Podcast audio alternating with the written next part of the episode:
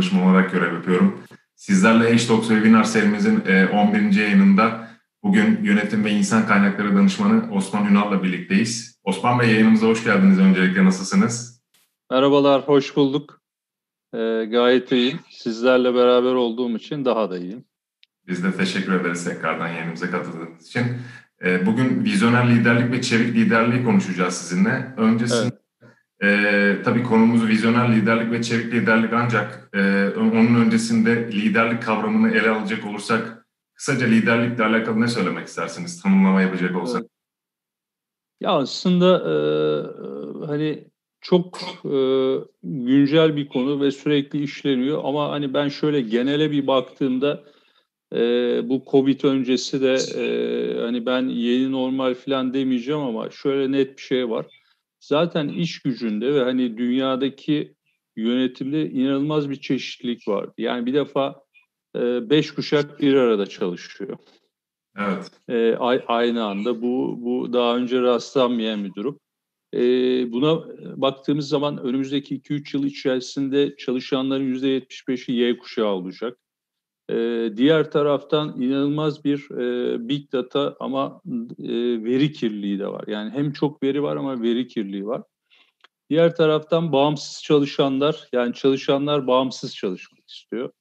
Ee, çok fazla bağlı ol, olmadan çalışmak istiyorlar. Ee, bu e, Covid öncesinde de e, online değil ama belki evden çalışmalar ya da esnek zamanlı çalışmalar içerisindeydi. Ve dünyada bu gitgide yayılıyordu. E bir taraftan sosyal ağlardan dolayı insanlar bazı şeyleri yapmaya kendilerini mecbur hissediyorlar. Ve dünyada inanılmaz bir rekabet var. İşte e, bundan 20 sene önce e, Fortune e, ya da benzeri marka değerlemeleri yapan e, dergi ve yayınlarda Dünya Ekonomik Forumu dahil ilk yüze giren şirketler bugün hemen hemen yok gibi. Bambaşka yeni şirketler var. Bütün bu zorluklardan zaten gidiyorken diğer taraftan Covid ile beraber de hani bu üstte pekiştirdi e, daha başka şeyde. Liderlik çok önem kazandı. Çünkü liderlik bir orkestra şefi gibi e, o şirkete, kuruma, insanlara e, ilham veren, e, onlara önderlik yapan kişi.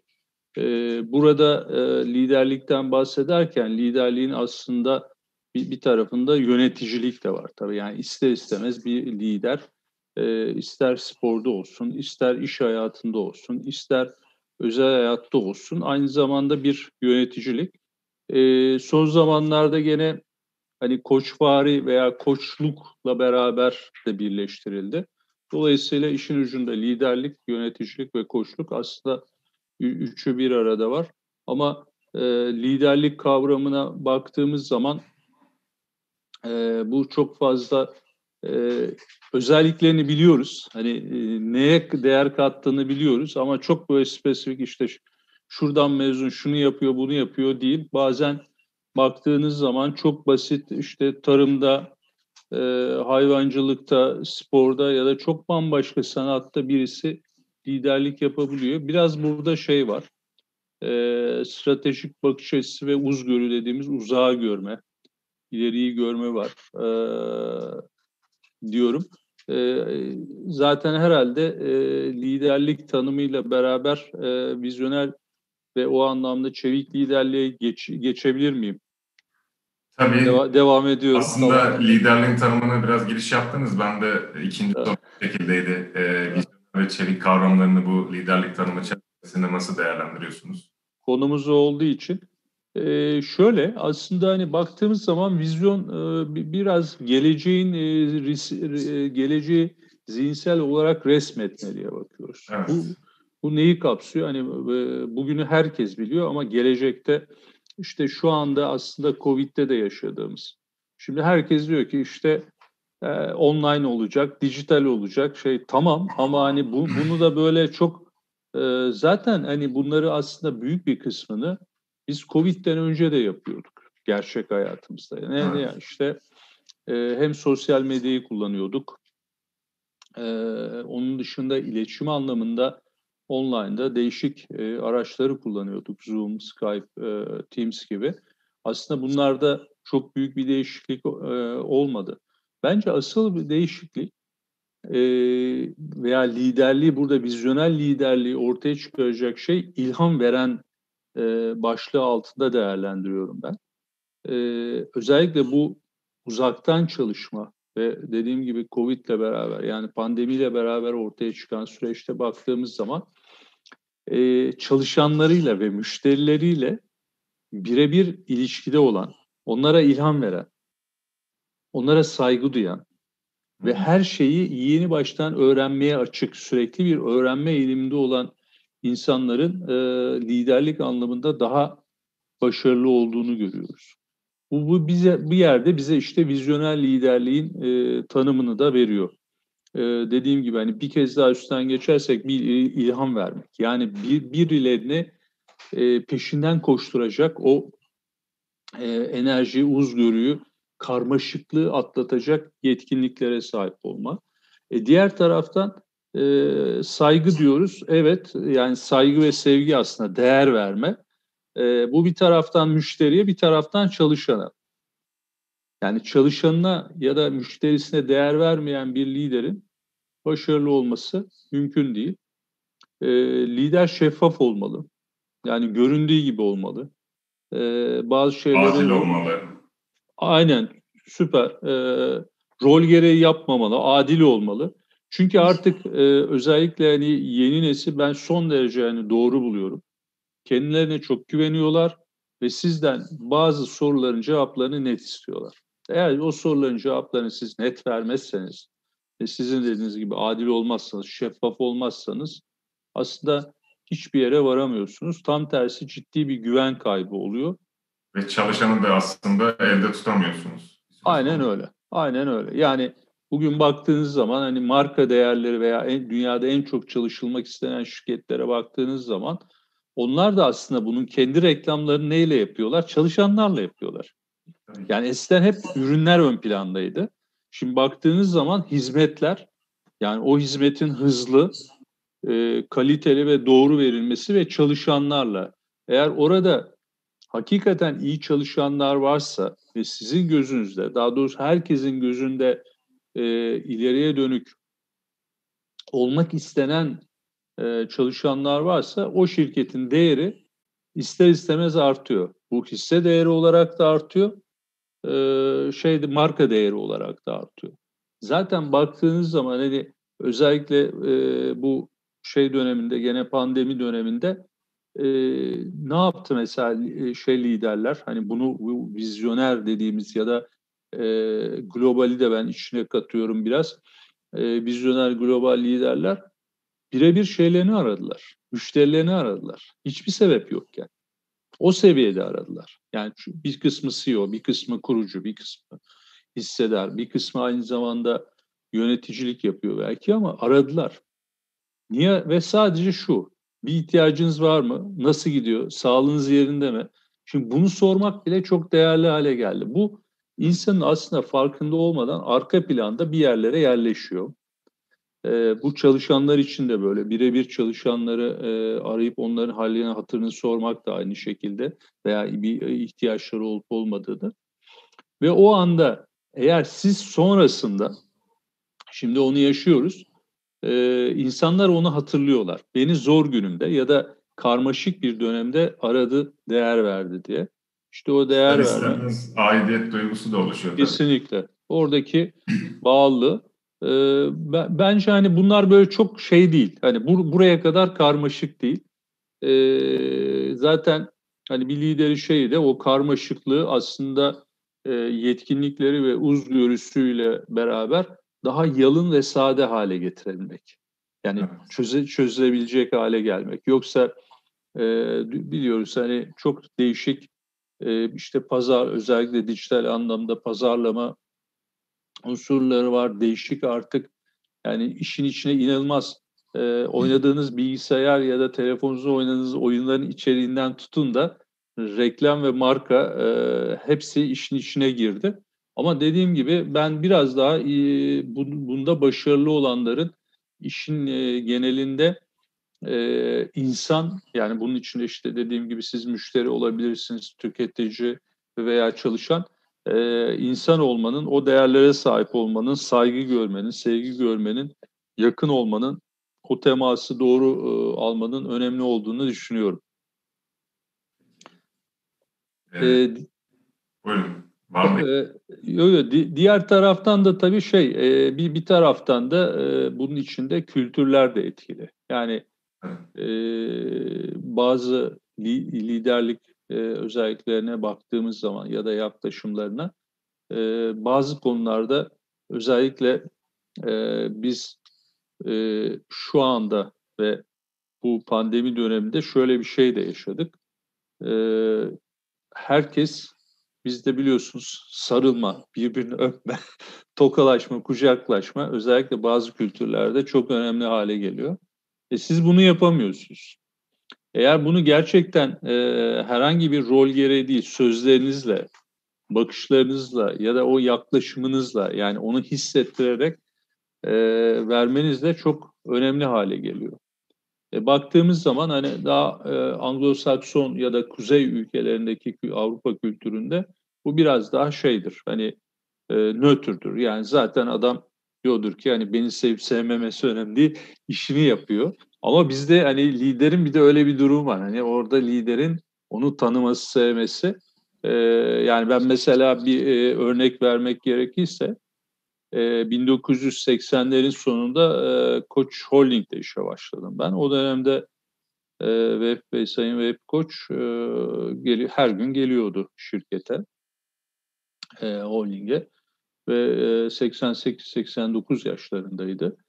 E, kapıdaki güvenlik görevlisinden çaycıya herkesi tanırdı. Ve herkese ismiyle hitap ederdi. Mesela ben de o zaman çok hani junior'dım. İş hayatına daha yeni başlamışım. Ama hani gördüğünde Osman Bey oğlum derdi. Şimdi burada hem sevgi var hem saygı var. Ee, bir taraftan da hani sizi tanıması yani koskoca bir holdingin e, kurucusu ve o dönemki başkanı olarak e, değerli hissettiriyordu tabii. Tanıması kesinlikle değerli hissettiriyordu. Ve o zaman normalinden daha çok çalışıyorsunuz ya da ona de, demin çok güzel söylediniz siz de o bağlı aidiyeti sağlama anlamında. Hı hı. E, bu bunlar biraz doğaçlama ya da işte e, gene o dönemde e, yönetici ama e, bence liderlik e, vasfı olan yöneticilerde sizin yaptığınız bir çalışmadan sonra gittiğiniz zaman ayağa kalkıp elinizi sıkarak teşekkür etmesi ya da çok kibar böyle ufak bir e, sembolik e, jestler yapmaları e, hediye anlamında. Parasal değerinden çok manevi e, değeri olan. Bunlar çok anlamlı hale geliyor. Bence bu e, vizyoner liderlerin e, insanları kendi etrafında toplaması, işte o ilham verme konusundaki şeyine çok e, önemli noktada e, ağırlık basıyor. E, bununla beraber hani konumuzun içeriğinde bir de şey demiştik, Agile demiştik.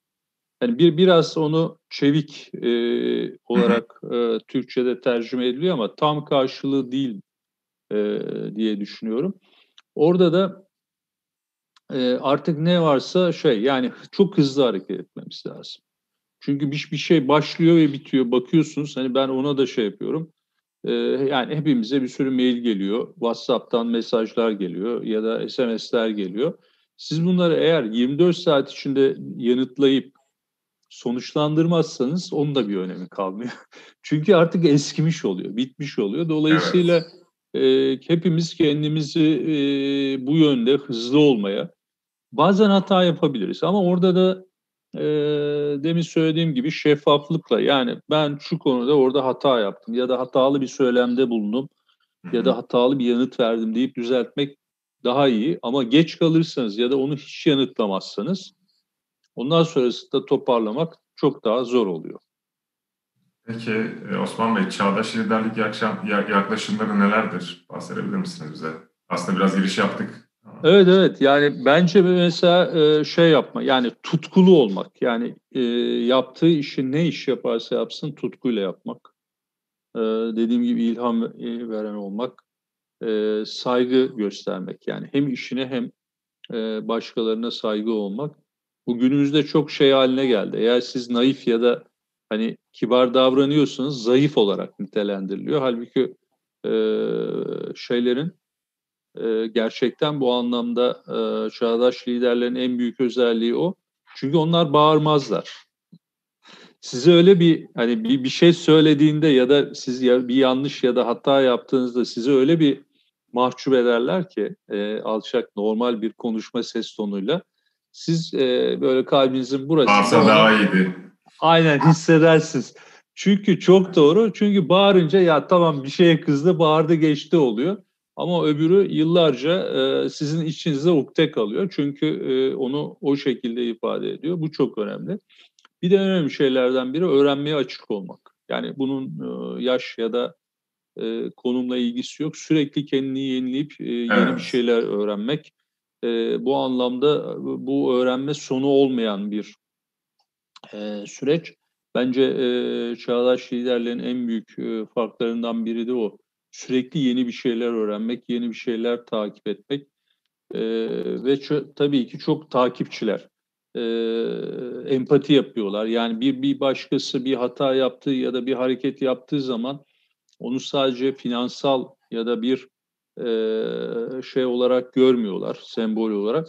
Onun arkasında acaba hangi nedenler vardı? Ve o anlamda tabii ki risk alıyorlar. Yani onu, risk almadan da hiçbir şey olmuyor. Bir de genellikle artık takım çalışması öndü. Yani baktığımız zaman eskiden e, dünyada da Türkiye'de de şirketlerin genel müdürleri, CEO'ları tek adam rolündeydi. Şimdi biraz daha dikkat ederseniz daha bir işte icra kurulları, idare kurulları evet. daha bir destekleyip çünkü artık tek başına bir insanın kaldırabileceği yükün ötesine geçti. Yani dünyadaki gelişmeler. Dolayısıyla yani o anlamda e, hızlıca böyle değerlendirebiliriz. Tamamdır. Kurum kültüründe liderlik kavramı ne gibi bir önem arz ediyor? Ee, e, dışında bu liderlik tanımını yaptık. Liderde bulunması gereken özellikler nelerdir yine buna paralel olarak? Yani dediğim gibi hani birincisi çok şeffaf olması, ee, ne yaptığını biliyor şeffaf olması, tutkulu çalışması, öğrenmeye açık olması, başkalarını yetiştirmesi. Yani benim sen... favorim e, benim favorim kitleleri peşinden sürükleyebilmesi. Kesinlikle ee, ve kendisi gibi en az yani olamasa dahi e, mutlaka düzgün e, yönetici ve liderleri yetiştiriyor olması. Yani o tek adam olmama, hani bir, bir şeyi paylaşarak e, takım halinde yapma. Zaten onu yaptığı zaman e, arkasından şeyler geliyor, e, insanlar geliyor. Ama orada da hani e, bizde biraz da şey var, hani standart dışı olduğunuz zaman çok fazla eleştiriliyorsunuz.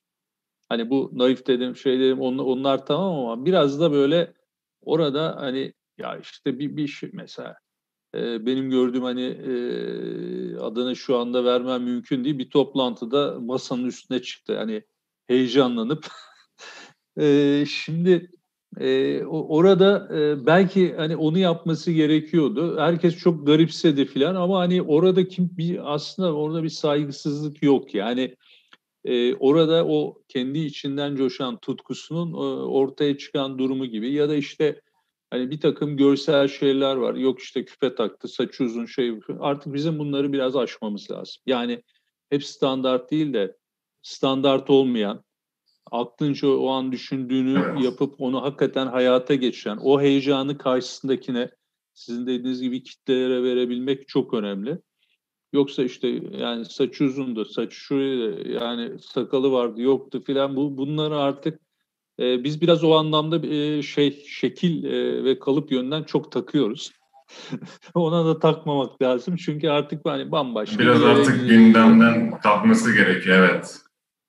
E, yani sonuçta sizin e, şeyiniz önemli. Yani e, buradaki içindeki şey önemli. Yani zihin, zihin ve e, oradaki yaptıklarınız önemli. Onun dışında hiçbir şeyin e, aslında çok da fazla öne, önemi yok. Yani çok e, genel olarak benim e, söyleyeceklerim bunlar e, liderliği. Zaten az önce verdiğiniz örnekte de e, başarılı olmuş bence aklınıza kaldığı için vermek istediği mesajı doğru bir yöntemle evet. ilet. Evet. Ya şey de öyle hani ba- baktığınızda hani e, sporda da öyle hani sanatta da öyle yani bir, bir birileri bir şeyin liderliğini e, yapıyor. Hani beğenin beğenmeyin aslında hani bir, bir şeyi çıkartıyor ortaya.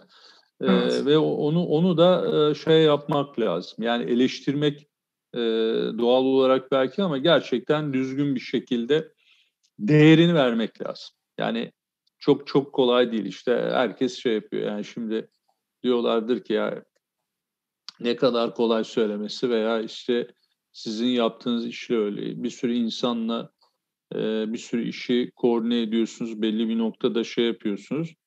E, onu herkes şey olarak görüyor önemsiz. Ama bunu yapabilmek için hakikaten hem yetkinlik hem o, o şeye gelene kadar bir deneyip kazanmak o kimse onu arkasındaki hikayeyi şey yapmıyor sonucu görüyor. Ondan sonra dolayısıyla yani bir biraz evet. orada e, şeyin önemi var. E, temelin yani sağlam temelin önemi var. Ee, Osman Bey, eğitim yönetiminde vizyoner liderlik ve etkin yöneticilik nasıl gerçekleşmektedir? Şöyle, e, eğitimde de e, hani okuduğum e, kitaplarda e, ciddi bir e, o anlamda şey var. E, yani hep bir vurgu var. E, şöyle, e, bunların hani bir tanesi de çok benim e, beğendiğim bir kitap. Harari'nin 20. yüzyılda 21 ders. Onda da var. Ama baktığınız zaman biliyorsunuz Ali Baba'nın kurucusu Jack Ma o, o da bir şey aslında eğitimci. Evet. E, hepsinin temeline baktığınız zaman hepsi şunu söylüyor. Diyorlar ki 1900'lerin başında ya da 1950'lerde, 1960'larda aslında 2000'li yıllarda 2000'li yılların nasıl olacağıyla ilgili genel yani tam bilinmese dahi bir genel bir beklenti ya da e, neler olabileceğiyle ilgili bir şey vardı e, ipucu. Ama bugün baktığınız zaman bugünden sonra 50 sene sonraya baktığınız zaman neler olabileceğini kimse bilmiyor. Veya en azından o günkü kadar açık değil ya da en azından uzgörümüz ya da öngörülerimiz o kadar ileriyi görmüyor. O yüzden hepsinin dediği şu diyorlar ki kalıplaşmış eğitimlerden yani bu ister e, şeyler okullardaki eğitim ister bizim kurumsal e, olarak yapılan kişisel gelişim ya da e, teknik eğitimlerin, e, o anlamda geliştirici eğitimlerin mutlaka ve mutlaka insanların e, zihnini zorlayan, onları düşünmeye sevk edip problem çözme ve bakış açılarını değiştirmeye yönelik eğitimlerin e, önem kazanacağını e, vurguluyoruz. Liderler de bunu pekiştiriyor. Mesela Jack Ma e, biliyorsunuz şeyi bıraktı, CEO'luğu e, tamamen e, şey açtı. E, yani zaten eğitimci olarak aslında kendi şirketinin ileriye dönük e, şeyini sürdürülebilirliğini garanti altına almak için e, tamamıyla hani binlerce kişi aldı. Şimdi hem e, dijital anlamda hem robotlar e, karşı hem de ileriye dönük e, stratejilerde nasıl davranmaları ve neler yapmaları gerektiğiyle ilgili onlara eğitim veriyor. Yani 3 3000 kişiyi topladı e, ve bu bay, bayağıdır devam ediyor. Onun için hani eğitimde e, bence e, vizyoner liderlik şu, e, bugünü tamamen bırakıp eğitimde, bunun e, zaten şeyini artık tartışmıyorum. Online'da işte simülasyonlarda, değişik oyunlarda vesaire. Ama ileriye dönük mutlaka ilerideki problemleri ya da gelişmeyi algılayıp çözüp ona göre e, dengeleri kurabilen, ona göre düşünebilen insanları yetiştirmek ve temelde bunları vermek. Yoksa hani işte iletişimde hani şu an bizdeki ya bir yazılı iletişim, bir sözlü iletişim var falan diye artık onlar bitti. Yani bu, bu bunları e, düşünmeye daha başka neler olabilir e, bizim veriyor olmamız lazım. E, bence e, eğitimdeki e, liderlik orada e, açığa çıkacak. E zaten hani birçok baktığımız zaman uluslararası kuruluşların eğitimleri de tamamen ona yönelik hale geldi. Yani e, tamamıyla problem çözme, bir proje üretme ve o projede karşılaşılabilecek sorunlar ya da kaynak eksikliklerini nasıl çözüp ve bunu sadece tek bir bölge, bir şehir, e, bir sektör için değil, tüm dünya hatta dünyanın dışında işte e, gidilmesi gidilen e, Ay gibi ya da gidilmesi muhtemel ya da çalışılan Mars gibi hani e, evren üzerindeki e, deneylerle de bunu pekiştirmek. E, zaten yani şu anda büyük şirketlerin de yaptığı o. Ama e, eğitimde gerçekten çok farklı düşünce tarzı ve e, düşünce mantığını geliştirmemiz gerekiyor. Ee, benim favori sorum aslında e, kriz yönetimi. Kriz yönetimi sizin bu konuda söylemek istedikleriniz nelerdir öğrenebilir miyiz? Ya şimdi e, şöyle hani krizi e, krizle ilgili ben de birçok kitap okudum. E, ama yaşayınca anlıyorsunuz. Başa yani, gelmeden anlaşılmıyor. Yok yani ben bence öyle. Hani bu bu şeyde de öyle oldu. İşte değişik daha önceden dünyada bir sürü pandemi olmuş ya da işte şirketlerle ilgili siz de biliyorsunuz birçok batan şirketler oluyor, birçok evet. savaşlar oluyor ama o an krizi kriz yani kapıya geldiğinde anlıyorsunuz. mesela benim yaşadığım bir olayda hani bir sadece ben bir bir parçasını söyleyeceğim. İşte bir yani bir insan kaynakları yöneticisiyim. Cuma öğleden sonra saat noktalarını hareket eden e, deniyor ki ben servisleri kaldıramıyorum. Şimdi hani e, bu bu daha bir e, ufak yani daha büyükleri de olabilir ama hani böyle bir şey geldiği zaman hani o zaman diyorsunuz ki yok yani o kitaplarda işte şöyle yap böyle yap değil. Yani orada gerçekten e, birkaç şey çok önemli. Birincisi nedenini ve nasıl anlamak. ikincisi kaçmamak. Yani siz ya işte olur bulur Ahmet Bey siz servisleri bugün kaldırın. Almak. Aynen bugün kaldırın ben pazartesi hallederim falan değil. Ee, direkt o kriz olan kişi konu neyse onun üzerine gidip onu çağırıp ya da oradaki e, konuyu anlayıp o krizin muhatap olduğu kişi, kurum ya da e, birden fazla ise kişilerce oturup açık açık o krizin nedenlerini konuşmak. Evet bu oldu şundan şundan dolayı oldu. Ee, biz bunu gayet samimi olarak açıklıkla konuşarak biz bunu ancak şu şekilde çözebiliriz. Bu bugün çözülemeyecek bir şey. Ama diğer taraftan o krizi etkileyebilecek, o gün için servisten faydalanan çalışanlar olabilir. Ya da bir sürü başka şeyler olabilir. Büyük bir soğukkanlılıkla e, yaklaşmak gerekiyor ve karar vermek gerekiyor. Yani birinin sorumlu alıp karar vermesi lazım. Ee, ama ve şey alternatifler üretmek lazım. Yani ondan sonrası ilgili de tabii o krizin kök nedenine inip onu e, tespit edip bir daha aynı şekilde onu yakalamamak. Yani en azından aynı konuyla ilgili e, bu gerekiyor. Ama bence dediğim gibi yani şeffaf olmak o servisten yani o gün için servisten faydalanacak çalışanlara da çok net bir bilgi vermek.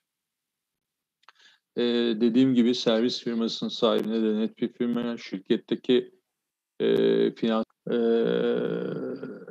yani bu işte herhangi bir demeç ya da bir, bir şey söylemek ayrı ama e, yani sonuçta eğer bir şey varsa onun onun kabul etmek lazım. Yani bir hata varsa o hatayı kabul edip onu şeffaf ve açık biçimde karşı tarafa aktarıp sorun çözümünü bulurken bir taraftan da gerekli açıklamaları yapmak. Ve orada hiçbir şekilde e, herhangi bir kişiyi, herhangi bir kişiyi adres göstermemek lazım diye düşünüyorum. Bilmiyorum yeterli mi? Gayet yeterli. Aslında üç başlık altında da to- toplayabiliriz. İnisiyatif almak, alternatif çöz- çözüm yolları üretmek ve aksiyon almak. Aksiyon almak. Ee, yeni nesil e, lider kavramından e, bahsediyorduk. Yeni nesil liderlik kavramı günümüzde e, sizce nasıl şekillenmektedir? E, aslında bunu biraz da Z kuşağının iş hayatına girmesiyle bağdaştırabilirsek e, çok daha iyi olur. Aynen. Ee, onlar Z kuşağı ve yeni liderlik şeyinde kendine kendine çok daha fazla güven var. Ee, hem sosyal medya aracılığıyla hem de e, elindeki dijital e, imkanlarla, data imkanıyla bütün dünyayı çok daha iyi takip edip e, daha e, bu bu konuda bilgililer. E, ama bu aynı zamanda biraz sonra da belki jenerasyon var. Yani bir, bir şeyleri kendi üretme e, ben Bağımsız hani, çalışma isteği çok daha aynen, kimse eleştirmek değil ama mesela Y jenerasyonu daha şanssız e, bir jenerasyondu. Yani doğru dürüst hani ayağı yere basmayan işte e, stajını yapmayan ya da hani liderlik anlamında biraz daha flu yani dijital ve şey var e, sosyal medya var ama diğer taraftan da hani bütünü takip etme. Şimdi daha e, sosyal medyayı, datayı, dijital e, gelişmeleri, yenilikleri sonuna kadar takip eden ama daha ayağı sağlam basan ve çalışma isteği veya başarma isteği diyeyim, e, başarma hırsı daha fazla olan bir e, Z jenerasyonu var. Yani bu bu kesin. Hani e, ben onu rahatlıkla görebiliyorum. Tırmalıyorlar. Yani mesela bir konuda size bana ulaşmaları gerekiyorsa ulaşıyorlar. Hani ne yerde ulaşıyorlar. Şimdi Y jenerasyonu biraz ya olursa olur işte hani bir biraz daha şey evrene... Arada kalmışlık da var aslında bir taraf. Var da kötü anlamda değil ama evet. Evet bir arada kalma vardı. Yani orada hani e, işte başarılı bir şey. Belki de hani onların aslında yaşları e, diğer e, X jenerasyondan dolayı çok fazla hani e, yöneticilik ya da tepe noktalarda yer alamayacaklardı. Bilmiyorum. Hani onun da etkisi olmuş olabilir ama dediğim gibi Z jenerasyon yani Lenin liderlik anlayışında inanılmaz bir hırs, başarma hırsı, inanılmaz girişimcilik yani yeni ürünler, o markalaşma. Yani kendini bir defa evet. bir marka olarak ortaya koyma. Yani bir markayı kendisinden başlatıyor. İşte bu e, sosyal medyadaki profillerinden yaptıklarına kadar e, aslında sadece işte yeme içme vesaire değil, giydiğiyle, tarzıyla, e, gittiği yerlerle, seyahat alışkanlıklarıyla, davranış özellikleriyle aslında kendine bir marka yaratıyor ve o markayı genişleterek yani bambaşka bir noktaya gidiyor. Ben çok e, hoşuma gidiyor açıkçası. Ben de çok şey öğreniyorum bir, bir taraftan. Onun için e, yeni nesil e, liderlik anlayışında çok şey var. Yani daha sağlam ama e, daha ufka açık risk alabilen e, yenilikçi. İşte o ilham veren şeyi onu onu daha çok yakalamış durumdalar. Evet. Bakalım. Jenerasyona göre. Alfa kuşağı da yetişmeye başladı. Nasıl olacak bilmiyoruz artık. Aynen öyle. Diğer soruya geçiyorum ben e, Osman Bey izninizle. Etkili istihdam stratejisi yetenek yönetimi bağlamında nasıl oluşturulur sizce? Ya orada şöyle e, yani aslında e, bu sadece vizyoner e, ya da yeni liderlerin değil e, sizin benim hepimizin e, özellikle ben bunu yani dünyayı da söyleyeceğim ama Türkiye genelinde e, şey yapmak istiyorum. Bizim hepimizin şu anda önemli misyonlarından biri. Evet dijital online çalışma çok önemli. Ee, biraz önce bahsettiğimiz hususlar çok önemli ama biz doğru insanı doğru işle buluşturma konusunda e, hepimiz bir araya gelip Türkiye'deki istihdam sorununu ve gerçekten yetkin ve yetenekli insanların doğru işlerde e, çalışıp katma değer üretmesini sağlamakla sorumluyuz diye düşünüyorum. Hani bunu ben bir kendimi lider olarak e, gördüğüm için değil ama bu hepimizin görevi. Dolayısıyla liderlerin en başta. Çünkü Türkiye'de doğru işle doğru insan buluşmuyor. Bana göre hala yüzde on on beşlerde. E, bunu Kesinlikle ben de katılıyorum size. Sektörün doğru oyuncuları yani kendimiz e, bir, bir biraz daha disipline edip hep beraber e, doğru oyuncularla, danışmanıyla, e, kurumsal şirketleriyle e, bu konuda şirketler ve şirketlerin üst yönetimleri, liderlerle bir araya gelip e, bunu çözmek gerekir diye düşünüyorum. Aksi takdirde e, ya çok başarılı olanlar yurt dışına gidiyorlar ya da uluslararası şirketlerde çalışmaya başlıyorlar ya da küsüyorlar. Yani bakıyorsunuz inanılmaz bir şey var. Ee, özgeçmiş var. Ee, inanılmaz özellikler, yetkinlikler evet. var. Her şey çok iyi. Ama küsmüş yani çünkü hani bir değer verilmemiş. Dolayısıyla hani orada e, liderlerin bence özelliklerinden biri de hani o oradaki iş gücünü doğru şekilde istihdama katmak e, ve mutlaka burada e, doğru aracı kurumları, doğru şirketleri, e, doğru mecraları e, şey yapmak, kullanmak gerekir diye düşünüyorum hepimiz anlamında. E, yetkinliklere baktığımız zaman e, bu Dünya Ekonomik Forumu'nun 2022 e, raporlarında da 2022'ye e, dönük raporlarında da ortaya çıktı. E, yaratıcılık, yenilikçilik, öğrenmeye açık olma, bir konuda uzmanlaşma, yani ciddi anlamda uzman, yani ne iş olsa yaparım değil de kompleks problemleri çözüp bir konuda uzmanlaşma, analitik düşünme, yani e, bir, bir şeyi birden fazla e, bakış açısından ya da pencereden değerlendirip sonuca ulaştırma ve gerçekten öğrenme, o sorumluluğu yerine getirecek. E, bunlar e, beceri ve yetkinliklerin başında geliyor. Hani e, bu sadece hani 2020-22 yılları arası için şey yapılıyor. E, bizim de bunu geliştirmemiz için e, gene üniversitelerden başlayarak iş hayatını e, doğru kurumların e, oluşmasıyla yani e, bizim şey, Icarus and Partners'tan yollarımızın e, buluşması da bu anlamda. Çünkü e, gayet etik, sorumlu ve bu anlamda e, yapabileceğini yapan, yapamayacağında ya ben bunu e, daha başka şekilde kanalize edeceğim. Hani benim alanım değil deyip bunu, çok etik ve doğru olarak yapan, yapacağını da hakikaten en iyi şekilde yapıp sonuçlandıran şirketler, buna benzer şirketler, insanlar, danışmanlarla devam etmek gerektiğini düşünüyorum. Ee, aslında sohbetimizde biraz değinmiştik Big Data. Ee, günümüzün popüler kavramlarından biri. evet. ee, Türkçe karşılığı büyük veri. Büyük verinin insan kaynakları kavramlarıyla doğrudan ilişkisi bulunmaktadır e, sizin de takdiriniz. Big Data kullanımı nedir ve e, aslında Big Data'nın ortaya çıkardığı e, yeni meslek dalları nelerdir veya neler olacaktır? Ya orada hani şöyle bir e, baktım hani güz, güzel de bir, bir şey buldum. E, şimdi e, baktığım zaman hani şöyle bir şeye rastladım. E, dünyanın hani başlangıç noktasında e, son iki yıl öncesine kadar toplanılan bütün datanın 9 katı son iki yılda toplanmış ve yayınlanmış. Şimdi bu bu inanılmaz bir şey. Yani bir birincisi bu e, ne kadar aslında büyük bir kaynakla veya bir taraftan fırsat, tehdit, kaynak ne dersiniz deyin hepsi içerisinde e, karşı karşıya olduğumuzu bize gösteriyor.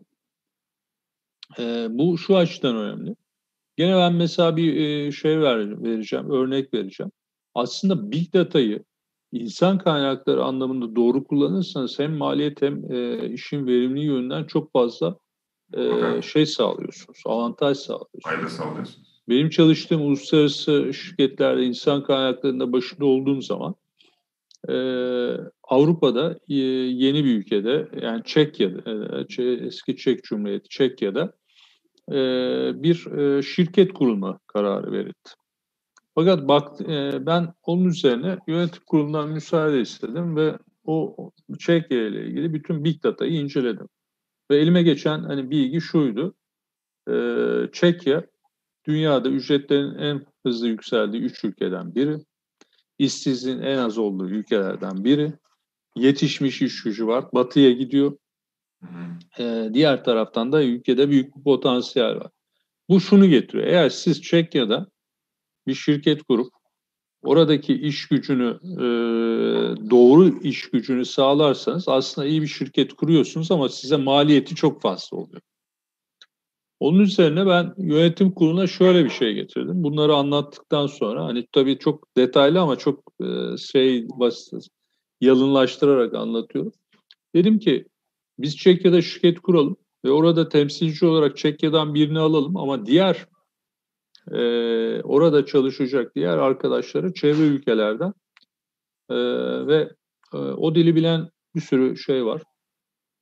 İşte Slovakya'sından tutun e, şeyine kadar eski Polonya e, vesaire. Polonya, Yugoslavya'nın dağılımıyla Sırbistan, Hırvatistan, e, Bosna Hersek gibi e, oralardan sağlayan bunlar hem kültür olarak oraya şey hem de e, bu anlamda daha verimli ve daha ucuza e, biz dedim bu kaynağı yaratırız. E, ve bir yılın sonunda bir yılın sonunda sadece maliyet olarak yani maaş ve yan haklar olarak maliyet anlamında 286 bin euroluk e, bir maliyet tasarrufu elde ettik. E, bunun yanında şirketin e, diğerleri tabii çok fazla hani o ülkede e, kendi haklarından dolayı çok da fazla çalışmak eğiliminde değiller. Yani çalışma saatleri de gitgide düşüyor. Bu Çekya üzerinde böyle. Öyle olunca bir baktık aslında hem biz e, parası olarak hem de şirketin verimliliği başarısı anlamında çok ciddi bir e, başarı elde ettik.